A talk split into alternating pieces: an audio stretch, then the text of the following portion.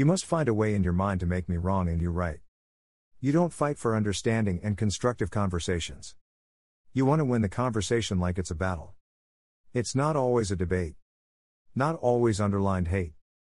Don't create a problem or situation. Everyone isn't looking for drama. Will we ever be able to find common ground?